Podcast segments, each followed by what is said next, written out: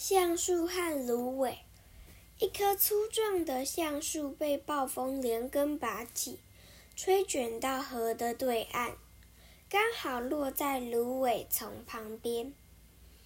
橡树一边呻吟，一边问道：“芦苇呀，你们长得如此瘦弱，怎么反而能够躲过飓风的吹袭呢？”